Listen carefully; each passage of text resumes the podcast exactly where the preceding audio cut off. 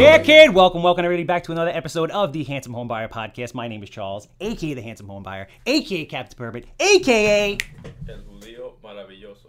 aka. Dude, we do this every week. The 2020 LLS Man of the Year. Yes. 2020 LLS Man of the Year. Um, big week this week. Bought three houses. Got a big commercial development site in the village of Farmingdale. Look out, Farmingdale. Handsome's coming for you. Under contract only took nine months once I had the accepted offer. You deal with that stuff too? A little bit. This is new for the commercial world for me. Like, you get an accepted offer and you're like, yes. Yeah. And then it takes like a year to get a contract Yeah, it's only- executed. it- you find it's only the beginning, right?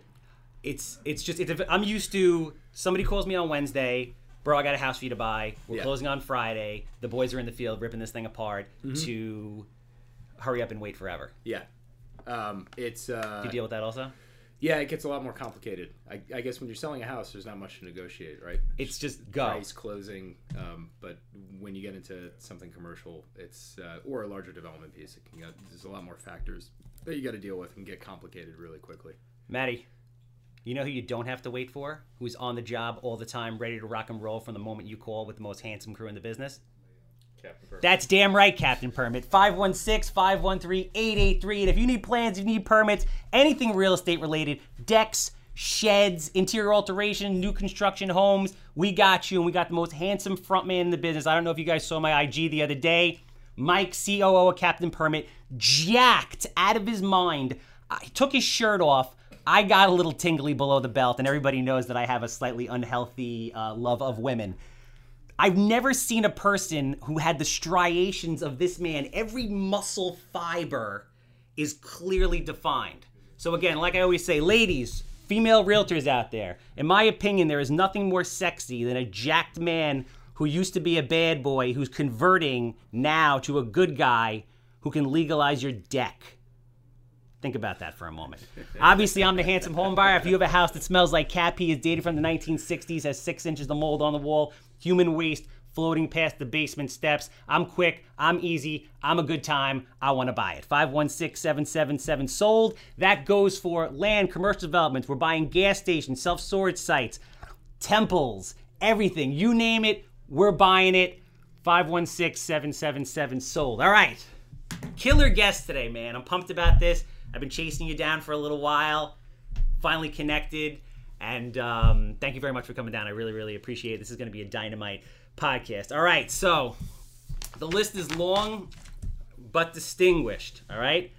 Owner of Beechwood Homes. Beechwood Homes is one of the top 200 developers. Did you know this? Not on Long Island, but in the country. No, I didn't know that. I saw an article. I think you guys are like 157, like something crazy oh, like on that. the on the top 200 home builders. Yes, Yeah, yeah, yeah. yes, yes, yes, yes, yes, Yeah, In the country. Yeah. All right. You guys know him from Country Point, Vanderbilt, soon to be the new Selby. I got that right? You got that right. Meadowbrook Point, Marina Point, Arverne by the Sea, and the Rockaways, which is an unbelievable, unbelievable engineering marvel. I did a case study on it at uh, at NYU. Um, he also happens to be, you could possibly be the most handsome man in the real estate business, my friend. Luscious hair, looks like a Kennedy. Again, everybody knows I'm into girls. However, if I was a girl or not, I would hurl over this counter to grab a piece of you, sir. I think I'm blushing. So, thanks for that. Steven Dubb, Beechwood Homes. I'm, I'm, I'm, I'm glad it's a podcast. so everyone can't see the look on my face right now. Oh no, there's video, bro. It's video. Oh, okay. All right, great. They can. Perfect. Sorry, sorry about that. No, no, no, no, no. It's all good. So thanks, man. I really, really appreciate it. Um, obviously, you guys are you you are the uh, the pinnacle of development. You are the pinnacle of the American dream, from what I hear. I don't know a lot about you, but I'm I'm very excited to kind of flush it out and learn more about what you guys do and your history um, on the podcast. Sure. So um, a little bit of background about, um, I guess, give a little background about about yourself, where you come from, school, etc. We started talking Yeah. about it offline. Um, so I grew up in in Jericho, uh, in Nassau County. Uh, graduated from Jericho High School in 2003. Uh, went to NYU. I actually started. As a, I'm nice. Yeah. Alumni. Yeah, What's yeah, up? Yeah. You get those emails, those alumni emails. Every I haven't, I'm graduating next semester from Oh, the okay. master's Yeah, program. yeah, you'll get plugged into that whole regime. I'm It's- sure. it's a lot of fun. Um, they really, you pay for the education, and they really come after you for some more afterwards. Um, but uh, went to NYU as a studio art major. Um, wanted to be an architect. Uh, Oh, thought yeah? I'd parlay the studio art thing into architecture, um, and I realized pretty quickly, after a year or so, that's not what I wanted to do. Um, and so I moved into. Um, uh, they had an undergrad real estate major, which, Okay. which uh, a lot of schools didn't have. Um, so I think I didn't realize they had that Yeah, um, it was back in the, then. I know they have it now, but I didn't know they had it back then. yeah, um, and I think it was one of the first years that they were doing it, but I loved it. It was a really, really practical education. It sounds Okay. like from what we were talking about offline, um, you're having the same experience. Game changer for me, bro. from just basics in like appraisals and finance. Um, I took a construction management class that was great. Um, uh, just an overall development class. It's it's a really good foundational education Yeah. for um, uh, for a career in the real estate business. And then I, um, uh, after I graduated, went to work at Credit Suisse in their real estate finance group, and we did Okay. um, what's called commercial mortgage-backed security loans. Yeah. So, CMBS. 2007 CMBS. Um, so CMBS is fucking crazy. Like, I took a class on CMBS, and when I'm taking this class, I'm like, three guys got totally hammered, did a ton of a ton of coke, Yeah. went out and just dreamed this shit up Uh-huh. because it is insane. Uh-huh. It's insane. Yeah. Um, it, it's so so for people who don't know what it is, you, the bank would make loans on um, apartment buildings, on industrial, on office, um, hotels, eventually condos, pretty much any kind of Houses. yeah. Um, and then they would uh, package the loans, so every loan would would have a monthly interest payment, um, similar to a bond, right? Yeah. Um, and so they'd package the loans into groups. They basically create bonds out of them, and they'd sell them on the bond market and, and make a vig. So if, if uh, property was paying four percent, um, they'd sell it on the mod- bond market for three percent, and basically make money. Make the spread. right. Um, and it was a great business. Uh, So I- you were putting those together? So we we would make the loans, and then somebody else in our group would would package them into bonds and and Okay. get them um, rated by the rating agencies and securitized and sell them. But we were on the front lines making the loans. What year was this? So I started in um, mid 2007, and things were very, very, very busy for a couple of months. And then- Oh, you so- started literally at the peak. I started then- at the peak. Then yeah. it fell off a cliff. When, when I got into the office, people were exhausted. They'd been going hard for a couple of years, and I Yeah. think they were they were making a ton of money. It was Yeah. great. That that was pre-recession Wall Street, so. Um, uh, there were, you know, I remember you'd walk out of the office, and we didn't leave the office till ten or eleven o'clock at night most nights. Um, but there would be uh, black cars lined up around the block um, for anybody who stayed later than a certain hour. Yeah. could, could take them home. It was just there was a lot of excess, and uh, and so it had been going really well for a few years, and um, people were exhausted. But summer of 2007, before I think people think of the recession as hitting in 2008, but in our business, it was 2007 that things really started to slow down.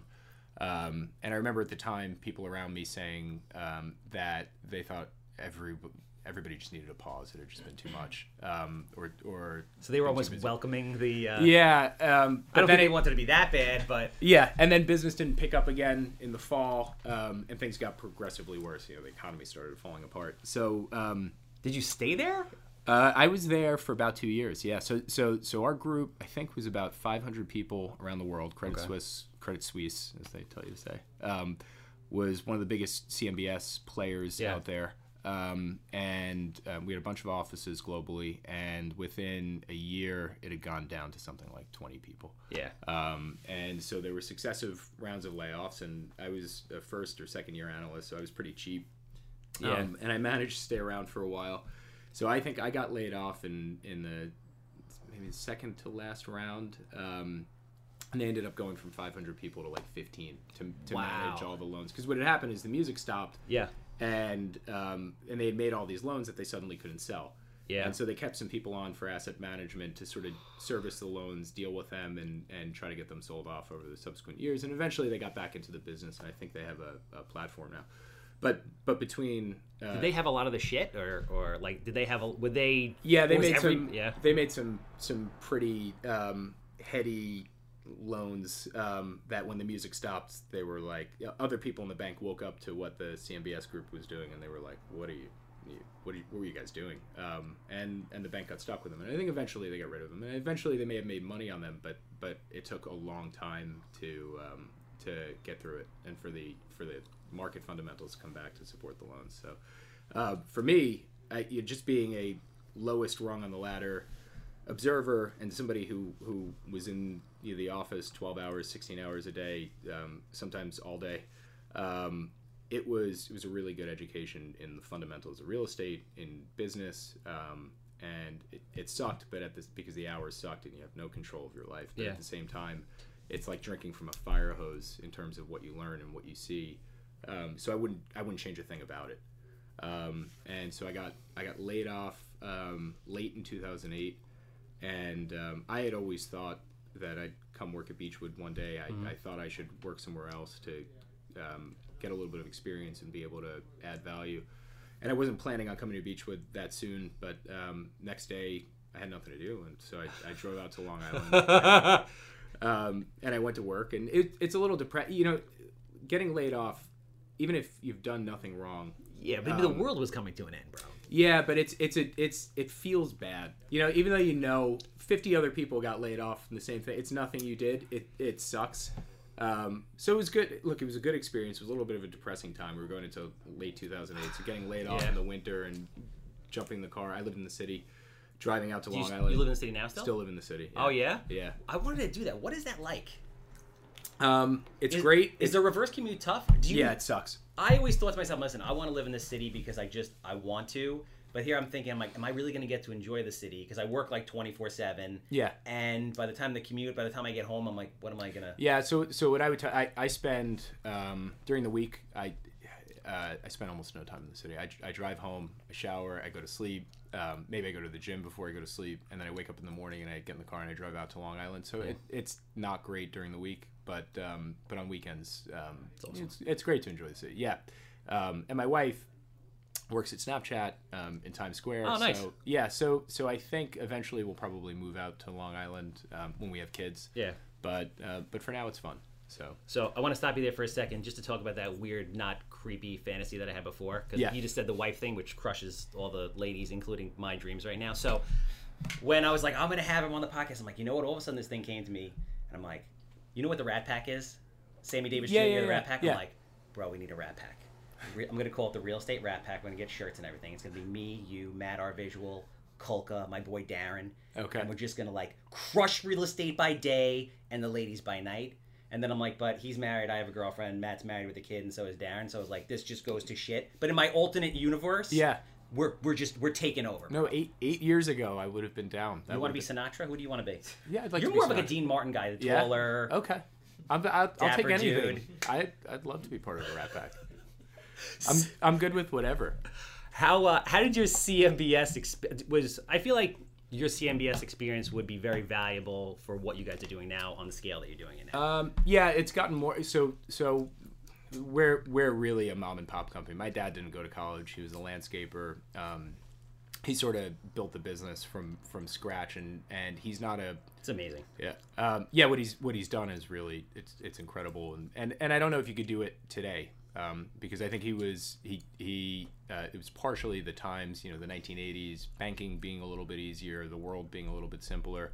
Um, you know, I'm not sure if it would be as easy for a guy who was self-made like him or a self-starter who had a landscaping business to to build a company as big as Beechwood is, um, but he did, and um, um, but it was so. So what happened in 2008 is banking got a lot harder. All of a sudden, home building became a four-letter word in in the banking world, and nobody wanted to lend. Um, so I had spent two years uh, sitting in the office for 14 hours a day, putting together pitch books and doing Excel modeling, um, and suddenly having the ability to, to aggregate all the information in um, in the business into concise models that our potential lenders could understand Yeah. um, or pretty pitch books that sold a project or explained a project simply. That stuff kind of helped, and and they needed um, this probably really boring, but they needed um, a lot more. Our lenders needed a lot more frequent and better reporting. So Okay.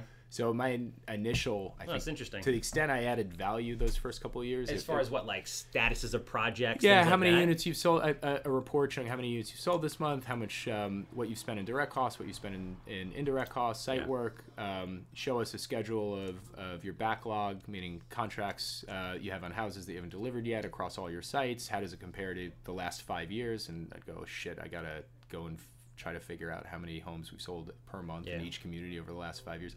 Like we just had never needed to um, be that professional, and uh, and so I spent a lot of time doing at Beechwood what I did um, initially, at, or what I did at Credit Suisse, um, and so I think, but the first few years were tough. I was trying to like kind of feel out what my role was there, and and, um, and my dad. I'm I'm lucky. I think a lot of people in a family business have um, fathers who are critical or who are tough, um, and he was the complete opposite. I you know if anything.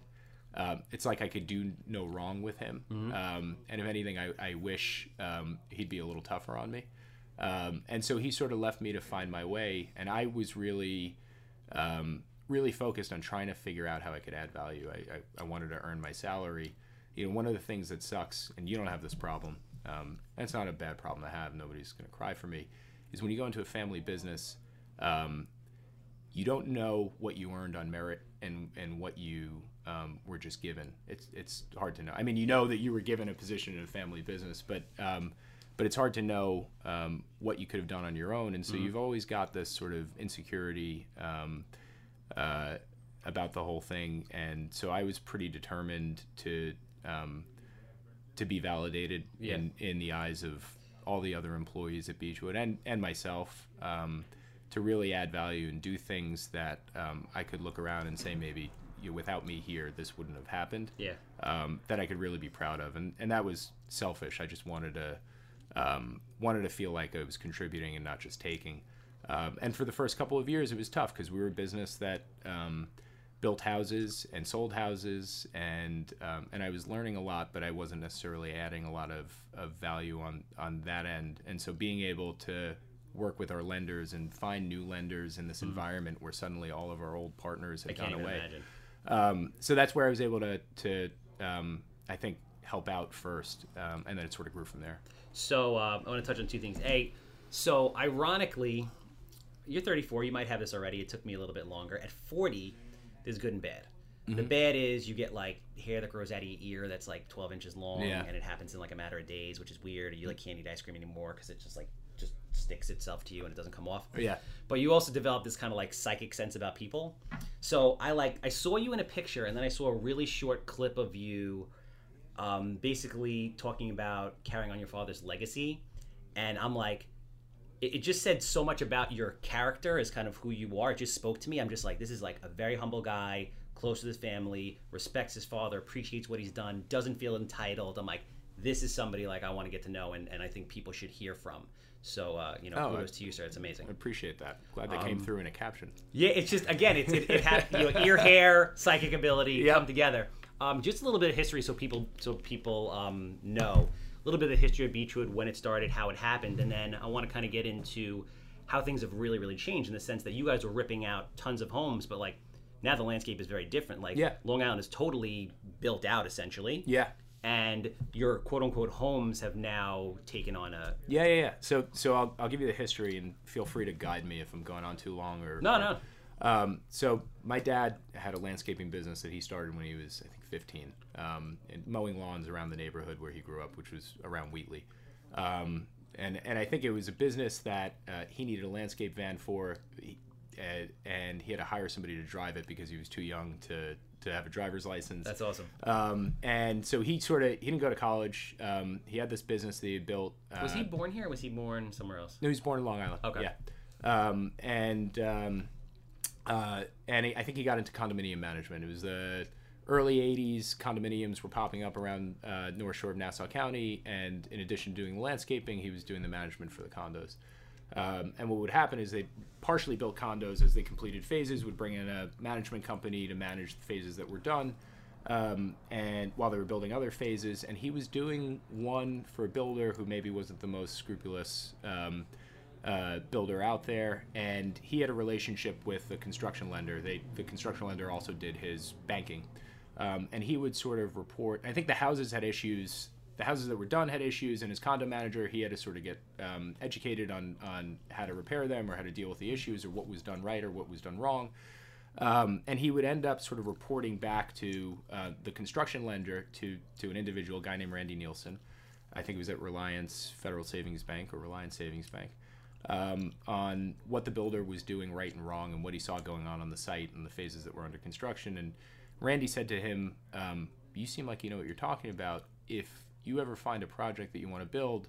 Reliance will put up the money, um, and Reliance and you can split the profits Wow. um, 50-50 which is just something and, that, and that's why I alluded to before i don't know if he could have started the business in today's environment back in the 80s banks were able to do joint ventures um, you couldn't do that today banks are not allowed to do that so so randy and reliance really gave him his start um, I think the first project that they built together was called Spruce Pond at North Hills, 69 uh, condominiums. It was 1984, 85, 86. Oh, so he didn't start building. I thought he started building houses, just regular single-family homes. No. Um, so so he had a partner at the time um, who was an architect. Uh, they were partners, I think, until the early 2000s. Um, maybe he had done some homes before, but but I think the first project was Spruce Pond, um, and Reliance did the did the loan on it, and it went well. And they were sort of off and running from there, building more and more projects around Long Island. And I think in the late 80s, um, there was a bit of a real estate crash in Long Island. Yeah, Long it was uh, Island. savings and loan. Well, Savings and loan crisis, yeah, right. saving and loan crisis. Um, and so they were like, uh, you know, holy crap, uh, you know, what are we going to do? We've got all these houses we can't sell. Um, there's no more projects to build out here. And uh, they looked to New York City. And I think that there was a not for profit still around called the New York City Housing Partnership. And they had a program at the time where they would buy, uh, they would contribute lots in really bad areas like Bushwick, which in the mid 80s was a scary place to go. Yeah. Um, and and the program was housing partnership would put the lots in, developer would pay to build a house, and then you'd sell affordable housing. And so they bid on and, and were awarded a bunch of these affordable housing projects in the outer boroughs, and it sort of became a second line of business, and it carried them through the 80s and the 90s Yeah. um, when you couldn't make any money out on Long Island. Um, and so they sort of developed the New York City outer boroughs business and the Long Island condominium single family business. Yeah, I didn't realize that you guys were in the boroughs. Yeah, Interesting, similar story. Do you know? Um, I'm gonna raise this up because you're a lot taller than me. Um, you know MDG Development? They're an affordable housing developer out of Huntington. Mm. They got like I'm sure I've heard of them. Yeah. So I had them on here, um, and they had started in the '80s in like Harlem. Basically, they're giving them free Yeah. free real estate, free buildings, and they do like they do tax credit deals. Yep. Um, but it was it was basically same time, same situation. So it's like interesting Yeah. parallel. Um, yeah, and, and so it got them through the savings and loan crisis, um, and then uh, market improved, and, and they kept building more projects out on Long Island, and they kept building in the city, and they sort of grew the business, and, and through the '90s um, and the early 2000s, there were probably half a dozen regional-sized developers, you know, home builders out here on Long Island. Okay. Um, and then the recession hit, and a lot of them got washed out. Uh, and we were lucky in the sense we had four projects going at the time that um, I think were just so desirable that even though uh, the value of our buyers' houses had gone down 20%, sometimes 50% from what it was pre recession, they still wanted to live there. So, um, so we sold less houses every year in the recession, but we still sold houses enough to get through it. Were you selling them at a huge discount compared to what they were selling before? No, no. Well, the discount was really there. There was no discount. We held prices. We mostly didn't raise prices, um, but we uh, we just sold less of them every year. But we, there was still enough demand for those projects. We were building Meadowbrook Point. We were building down at Arverne by the Sea. We were building a, a condominium community out in uh, Bedford called um, Country Point Mill Pond. Yeah. Um, and uh, and we were building in the Bronx a, a community called Harbor Point at Shorehaven, and there was just enough demand. I, th- I think we built a better mousetrap, um, and so we didn't lower prices, mostly didn't raise them. We just sold less houses, but it was enough Yeah. to carry us through. And and a lot of those other similarly sized builders out there kind of got washed out by the recession. Um, it- their projects didn't fare as well. So, you know, coming out of it in 2012, 13, 14, they were still nursing, uh, you know, wounds from the Wow. recession. And, and so for a while, we sort of had our pick of, of land out here, which was great. Um, and the other thing that happened is, is some of the builders got through it okay, but um, the original owners sort of aged out and they didn't have succession plans. Um, and uh, and so It's interesting that you brought that up. yeah. Um, so I, I think there's there's less competition here um, than there was pre-recession. But at the same now there, there's a lot of developers who are sort of getting back on their feet, and uh, or new developers who've come into town, and and so there's a little bit more um, competition. The other thing that's happened is I think there's less demand overall for housing than there was pre-recession, and that gets to You mean from a purchasing standpoint? yeah. Um, I think it gets to like just demographic changes on Long Yeah, Island huge. and, and some some major um, structural issues that the island has in terms of its economy and and demographics, Yep. taxes, and you know all these things that are contributing to uh, making it a tough place to build houses and sell houses. Yeah. Um, so it, you know it's all sort of come out in the wash. There there may be less home builders, but I think there's also less getting built overall, and, and there is Yeah. a need to be much more. The interesting thing that I see, so, and you're you're in this world a lot more than I am, so correct me if I'm wrong. When I look around, like I'm 40, you're 34 years old, the the bigger developers that I see that have been around for a while are, are much older, and there seems to almost be like a really big void. Mm-hmm. I feel like in 10 years, it's going to be like you, me. I, I'm sure there's a couple other people that I don't know, but as far as the volume, I don't see like a lot of young developers out there. Yeah. Is that true, or is that am I just not tapped into that? Because uh, it's possible I'm not. Um, no, I think you're right. I, I mean, you probably have your, your finger on the pulse more than I do on, on who else is out there because we're pretty um, we're pretty secluded. You know, I go to work every day. I've got a ton of issues to deal with. I'm, I'm not out there networking as much as I should be. I, we're just focusing on getting what we we've what we own and what we're building built and sold. Yeah. Um, so you probably know more than I do, and uh, but my impression is there aren't a lot of next generation people out there building. Um, Yeah.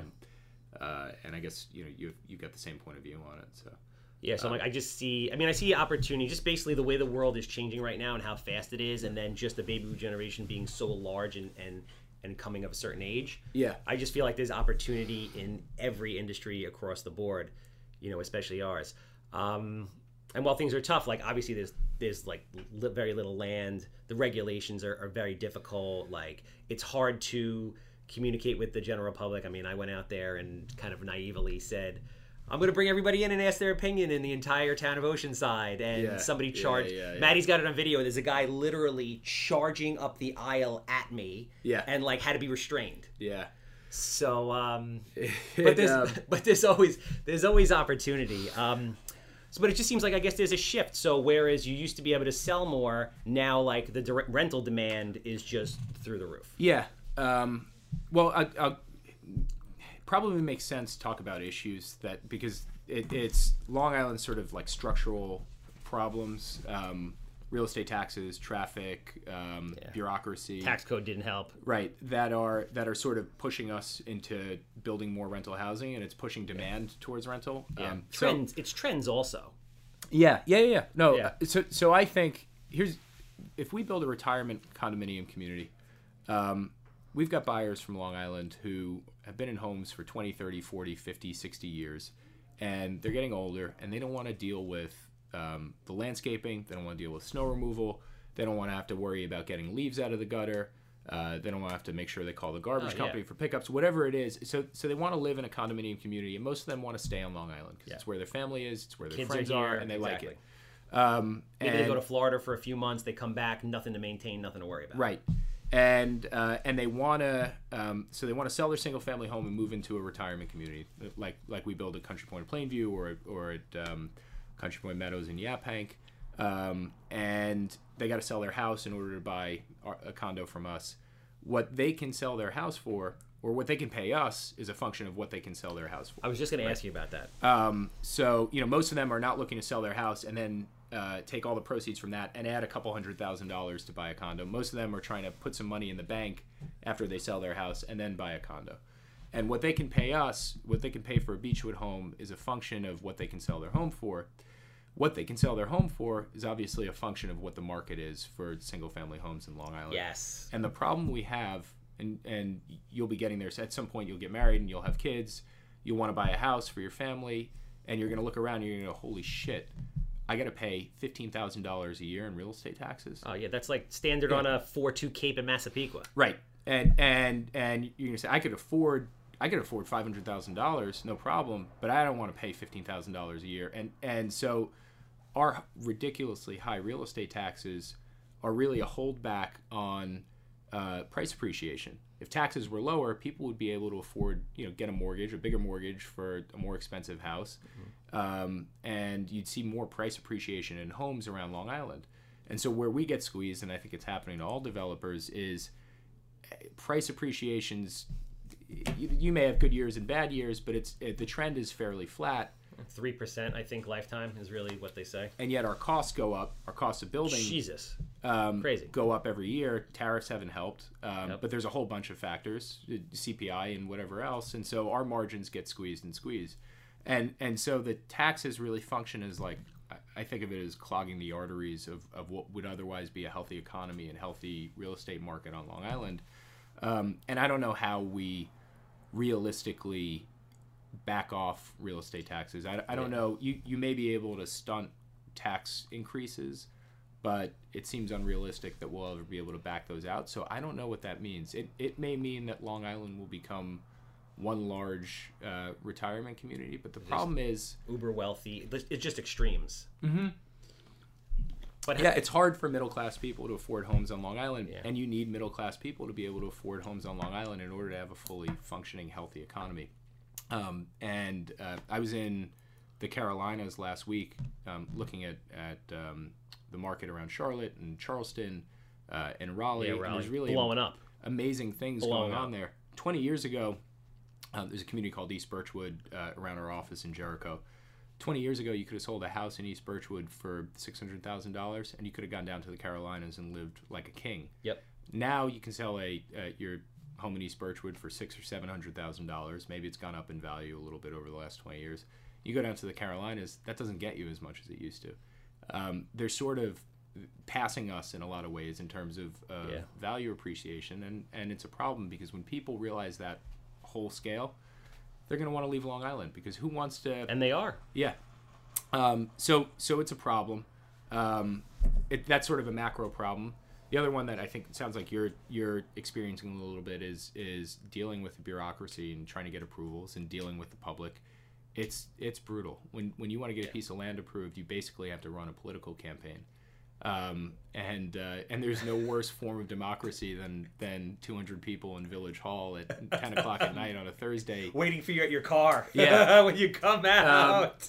who who don't understand how the land planning or, or Yes. approval process works. Um, and the, the job creation or IDA, they think they're giving you suitcases of money to walk away with. yeah, yeah, it's um, it's crazy. I, I want to dial it back for a second because Yeah. I want to touch on something. So, I've um, again we've never met before, and I see what you're doing, and I've heard that they're very successful, which is amazing. Meaning the the condo sales. yeah, Um, but I so so the thing that I'm really dialed into, and I guess I'm like I'm really on the front lines of that are the single family home sales from you know a million dollars under. So I I stopped buying a lot this past year. I just actually picked it up again because I didn't. You couldn't make money. Like the spreads were were wacky. Yeah. And I primarily focus on the first time home buyer market. So mm-hmm. like now in Nassau that's 550 or under, in Suffolk it's 450 or under. Mm-hmm. And so since the tax code, everything, it kind of all shook out at the end of the year. The thing that I see that's really interesting is there's a compression in first time home buyers. So you have older people who want to downsize to smaller houses because of the taxes and, and they don't need six bedrooms and 4,000 square feet. And then you have first time home buyers coming into the market. So now we're selling like ranches with basements in Brentwood for $415,000 Yeah. which is bananas. But then I start thinking about how I see the high end houses dropping like rocks. Yeah. Because nobody. So I'm looking. I'm like, yo, this is a sick house. Like Rocky lived in this house in Brookville that just got reduced to like 1.8. Yeah. And it's like six bedrooms, seven bathrooms on six acres. I was like, Jesus, fifty thousand in taxes. people cannot. They people who live in Brookville and Old Westbury and those areas, they can't get rid of their houses. That's what I'm saying. Nobody wants to pay sixty thousand dollars a year in real estate taxes. It would be one thing, and this is where I, I, I mentioned traffic. Used to be that you'd have wealthy people who worked in Manhattan who bought those houses out here in the suburbs and commuted every day. Yeah. if you try to get in the in the car at 7:45 in the morning Oh, and get Jesus into Christ, Manhattan, no. it's it's a nightmare. People can't do it anymore. You need a And- helicopter. yeah, and it and it's killed, um, it's killed values there. So you know, the there are people in New York City who can afford sixty thousand dollars a year in real estate taxes, but they don't want that traffic lifestyle. I do it every. I do the reverse commute every day, and it's brutal. You take the train or you drive? I drive. Jesus. By the time I go from my apartment at Penn Station out to Hicksville, get in a car and drive to the office, it's Yeah. the same amount of time. And and if I'm in the car, I can make phone calls. Yeah, it's comfortable. I can, Yeah. and sometimes I go from site to site, so it's it's easy just to have. It's easier just to be in my own car, but it's brutal. It's it's my drive in the morning is an hour and fifteen minutes to an hour and a half, and Yeah. And that's if it doesn't snow or rain. Where in the city are you? uh, in Soho. So, Okay. so what I do is I get on the Williamsburg Bridge, go up the BQE. I gotta hope that a car has installed out on the on the hill up the to the Kosciuszko Bridge, um, and then I get on the LIE and I basically just walk to down the LIE to to um, the Cross Island. And once I get across, Are you getting to the point where you're just like, I, I can't. It You're this like, "Honey, year I can't do this anymore. This year it started to to get to me. Um, it took me so usually what I, I I leave the office at seven or eight p.m. So at those hours, eight o'clock, it's 35, 45 minutes door to door. If I had to do an hour and a half both ways, I wouldn't do it. Um, uh, but last night I had to leave early. I had to get back to the city early for something. It was a two-hour commute. And, I can't um, imagine. Uh, so it's it's it's starting to get to me. It's brutal. That's, Um, that's I told you offline. I'm like, that's what happens. Like you hit 35, shit starts to break, the Yeah. ear hair. You're not patient anymore. I'm just telling you, you got one more good year left in you. Enjoy Mm-hmm. no, it. I know it's starting to happen. Um, Um, but but yeah, so so so Brookville, Old Westbury, um, people can't get rid of those houses, and and so those you're right. You, you've seen like there's a lot of demand at the mid market level, but at the Yeah. high end, there's almost none. Bro, and I'm, I'm buying ha- like it's to the point where and construction costs are so high and the the sales price like the ARV prices aren't really moving past a certain point. So some of these houses like I'm buying them and just putting them back on the market and selling them as is. Yeah. Like it's or doing minimal work because I want to do the full gut renovation, but I, but I can't. yeah, I, I can't pull it off. What I'm curious to know is, are you are you seeing the effects in your sales or in, in condo sales in general? Watching these, like, if people can sell their higher end homes for less money, is that impacting sales in any way or not really? um, Because they're just because again, you've built a better mousetrap. I think there's enough there's enough demand that we haven't seen it, but eventually, if, if the trend gets worse, we will, uh, or if the trend continues, we'll we'll see that happen. So so there's enough demand for Country Point and Plainview Yeah. that even though people you know maybe get less money for their houses than they than they used to. They still want to. They, they can still pay eight hundred thousand dollars for for a villa. they want the lifestyle. Yeah, um, but eventually, if if that continues, you know, and it, and it affects even more people, um, it would probably affect our demand. And you, you got to understand, there there's not. You go down to the Carolinas and you drive down the highway, or you go into one master plan community. There's six different public home builders building homes in that community. You drive down the um, uh, Turnpike in Jersey. There's a community off every exit, so people have a ton of options.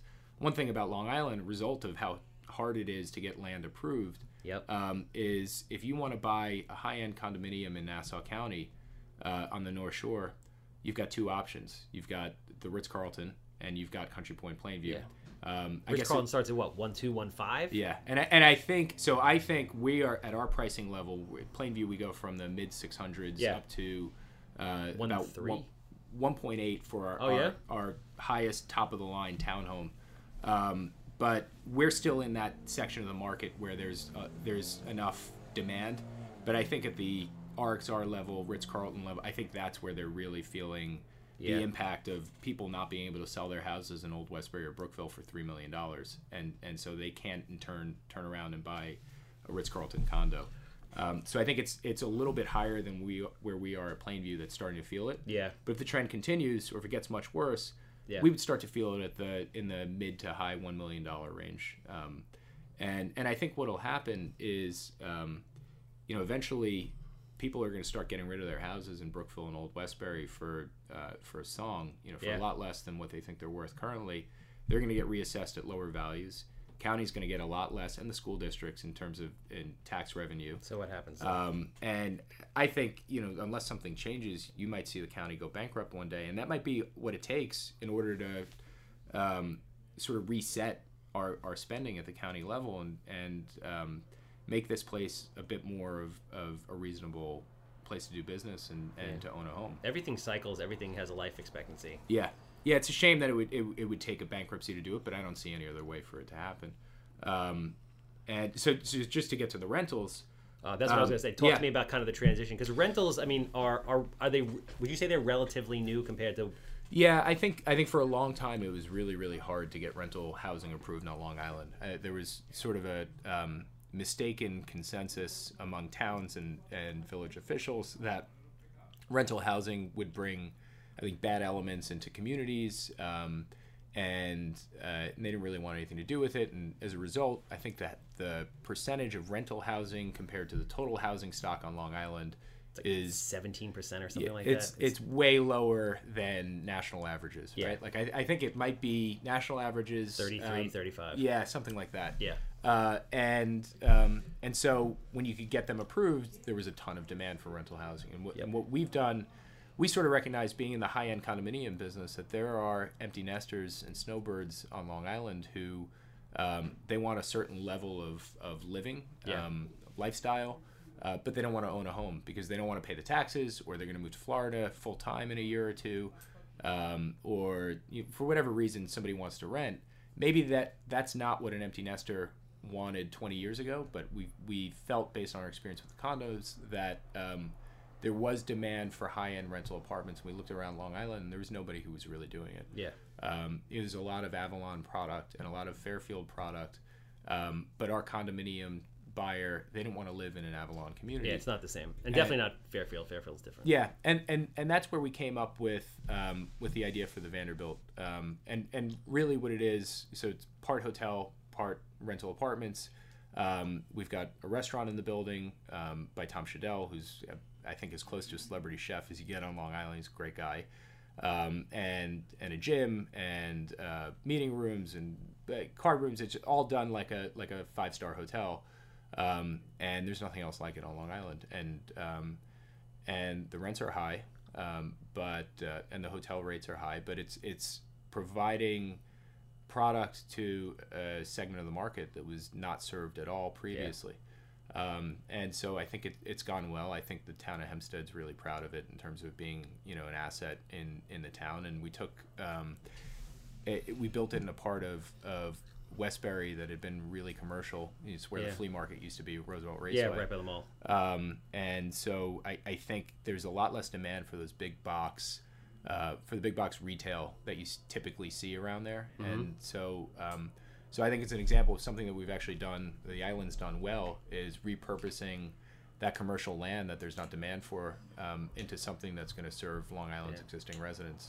Funny, uh, funny story about so, and now you guys have another one going up on uh, Merrick Avenue in Westbury. Yep. So I'm taking a. Um, this was a year ago. I'm in a feasibility class at NYU, and the professor brings in a guest speaker who is um, an appraiser or an analyst from I forgot the company, but really great guy in the city that do you know in very in-depth market reports. Yeah. And he's like, "Yeah, I have um, I have a client right now. They call me. He's like, "Oh, you're in the town of Hempstead. I'm trying to get building department information." He's like, "It's really hard. I call them up. They don't tell me anything." I'm like, "Yeah, it doesn't work that way." He's like, "I'm working with this group that's buying the old Sims building." And he's like, "Yeah, they think they can build this." And he's like, "I don't know." He's like, "Actually, there's another property like right across the way that was built that's exactly as of right." And all of a sudden, I see a report, like I see a news article that you guys are building it, and he was doing the market report for Yeah, you guys. So I was like, that's "Wow, funny. That's, that's crazy." Yeah. very small world. Uh, well, you know, the challenge in building the Vanderbilt, because we had to get bank financing for it, is you appraisers and lenders love it when there's a comp down the street Yeah. that- that's doing the same numbers you project to get. But we were we were planning to do something that nobody had ever done before. Um, and when we initially talked about our rents, they were like, nobody's ever uh, nobody's ever rented apartments for this much on Long Island. Um, and you know, our position was we're going to do it. Uh, and and it took a lot of work to sort of cajole the appraiser into saying, yeah, okay, so I, I think you can do this. Um, and uh, and it was tough, but I get one of the most gratifying uh, things for me about this business is when people tell you they don't. Oh, you yeah, can do it, bro. You can't and- do it. and then you get it done. It's awesome. And and, um, and it's it's. I always say about our job, it's it's a lot of depressing bullshit punctuated by these periods you know every couple of years of like some great victory where you feel really really good and it makes it all worth it Yeah, man. and getting the Vanderbilt done um, was one of those moments, and, and leasing it up and hitting the numbers um, and and doing even better um, than our lenders thought we were going to do was was really really gratifying. And now you can kind of write your own ticket with that stuff. So like nobody believes until you do it, and then everybody wants to jump on board. Oh yeah, yeah, and I- and and I think um, I, I think there are probably a lot of other developers out there who are looking to build Vanderbilt type product on Long Island, and and you know I hope they do. I, I think I think it's a needed uh, product type for the island. Not every um, empty nester wants a, uh single family home with a uh, picket fence and a little bit of a yard anymore. you know, or And- successful millennial or Xer, Yeah. same kind of deal. Like, I mean, listen, I, I sell a lot of houses. I don't own my own house. I really don't want it. Yeah. it's just a personal uh, decision, choice for me. Uh, I want to close out with uh, with this. Um, just curious to know about you know the, the future of Beechwood. You taking more and more of an active role, where you see Long Island going, and just the future of Beechwood in general, and, and the vision of the company. Um, if I can get uh, silly for a second, the the th- what I think would be great for Long Island, and I think would be game changing, um, will be when they figure out self driving cars, because if you can. If you can get in your car, if you can move to Old Westbury or Brookville, um, or Jericho or or Syosset or you know anywhere reasonably close to New York City, and instead of having to get in your car in the morning and drive yourself into the city and deal with two hours of, of miserable traffic, you can get in your car and plug in where you're going to go, and then sit back and read the paper or open your laptop. And re- I think it'll make Long Island a much more palatable place for wealthy people who live in New York City to, to live. And it's not, I keep talking about wealthy people. I mean, one thing I should probably emphasize is um, Plainview and Yaphank, um, they are high end condominiums, but we also build affordable housing all over the place. Those jobs have affordable components, Yeah. um, but we're also building um, a highly affordable building in, in, Brookf- in Brooklyn um, that'll probably start next year. Tax a tax Uh, credit deal. It's a tax credit deal. First time we've Yeah. ever done it. Um, Yeah, I don't think very there's any, interesting. I don't think there's any money to be made, but I do think developers have a, a responsibility Yes. to build at all levels of the spectrum, and, Yes. and we build where there's demand, which is at the high end right now. But there's also demand for for affordable housing, and so Everywhere. we sort of look at it as, as giving back. Um, but just to go back to, so I, I think that would be a game changer for Long Island um, to have self driving cars. I think it'll make living in Long Island really pleasant again. Something like it was in the 50s, 60s, and 70s before the traffic uh, started to become such an issue. You know, as far as where I see Long Island going, I, we're looking at, we've got a five year sort of view on things. Okay, somebody called me with that piece of land what what do we think we could do there? Do we think the town would like it? Do we think the community would like it? Do we think we can make money? Um, I can't tell you where we're going to be in 10 years or 20 years. I think we'll still be building here on Long Island. Um, I hope that you know the uh, hurdles to development, like taxes and bureaucracy, I hope they don't get so bad that nobody can build here anymore. Um, but um, but I don't know. You know, I think we'll be doing more of what we're doing, and I, the the one thing I'll or the one sort of overriding strategy that I think we have is we have to adapt what we build to changing demographics and changing demand. Yes. Um, and that was a little bit of what we did with the Vanderbilt. And change is the hardest thing for people to accept. Yeah, doing something new, being the first person to do something is, is hard, especially on Long Island, where it's hard to do things that people have done a million times before. Yeah. Um, but um, but I think there is a shift going on in how millennials and Gen Xers um, and empty nesters want to live their lives, and we have to adapt our housing to that. Yeah. Um, so you know, our sort of one overriding strategy is we'll be nimble, um, and uh, and if it's more high end rental, if it's more just middle market rental housing, if it's affordable housing, um, if it's smaller single family homes that that are more affordable on smaller pieces of land, we'll build for for Long Island always with an eye towards you know doing something that's going to improve the community because you never want to build in a community and have people um, think you're that they're worse off for it. So. Um, so you know that's what I'd say about that. No, that's awesome. That's amazing. And I'm glad this gets to get out there and people get to hear it because I think there's a lot of misconceptions out there about, you know, IDA, builders, our motivations, etc. Like, yeah. Yeah. do we want to go to work and make money? Of course, but there's um there's a socially responsible way to to build and obviously we live here, we grew up here, we want it to get better, we want it to sustain. Yeah. So uh, thank you very much for coming in, man. I Oh, appreciate thanks for it. having me. This was fun. Awesome interview. People are gonna love it. Um, I don't know if you want to put any of the contact information for the company website, et cetera. If people are interested in a, a higher end condo, Yeah, et so cetera. uh, beechwoodhomes.com, B E E C H W O O D H O M E S.com, and that has that's a landing page for all of our communities, what we're building and selling now, and what we've got coming up. So that's the place to go. yeah, they're absolutely beautiful. I was up at uh, Country Point this past weekend at Organic Krush, getting this amazing kale salad with egg and bacon thing go uh, go check it out. Obviously, I'm the handsome home buyer. If you have a house that smells like cat pee, commercial land, anything real estate related, if God created it and it doesn't move, I want to buy it. 516 777 sold. That's a wrap.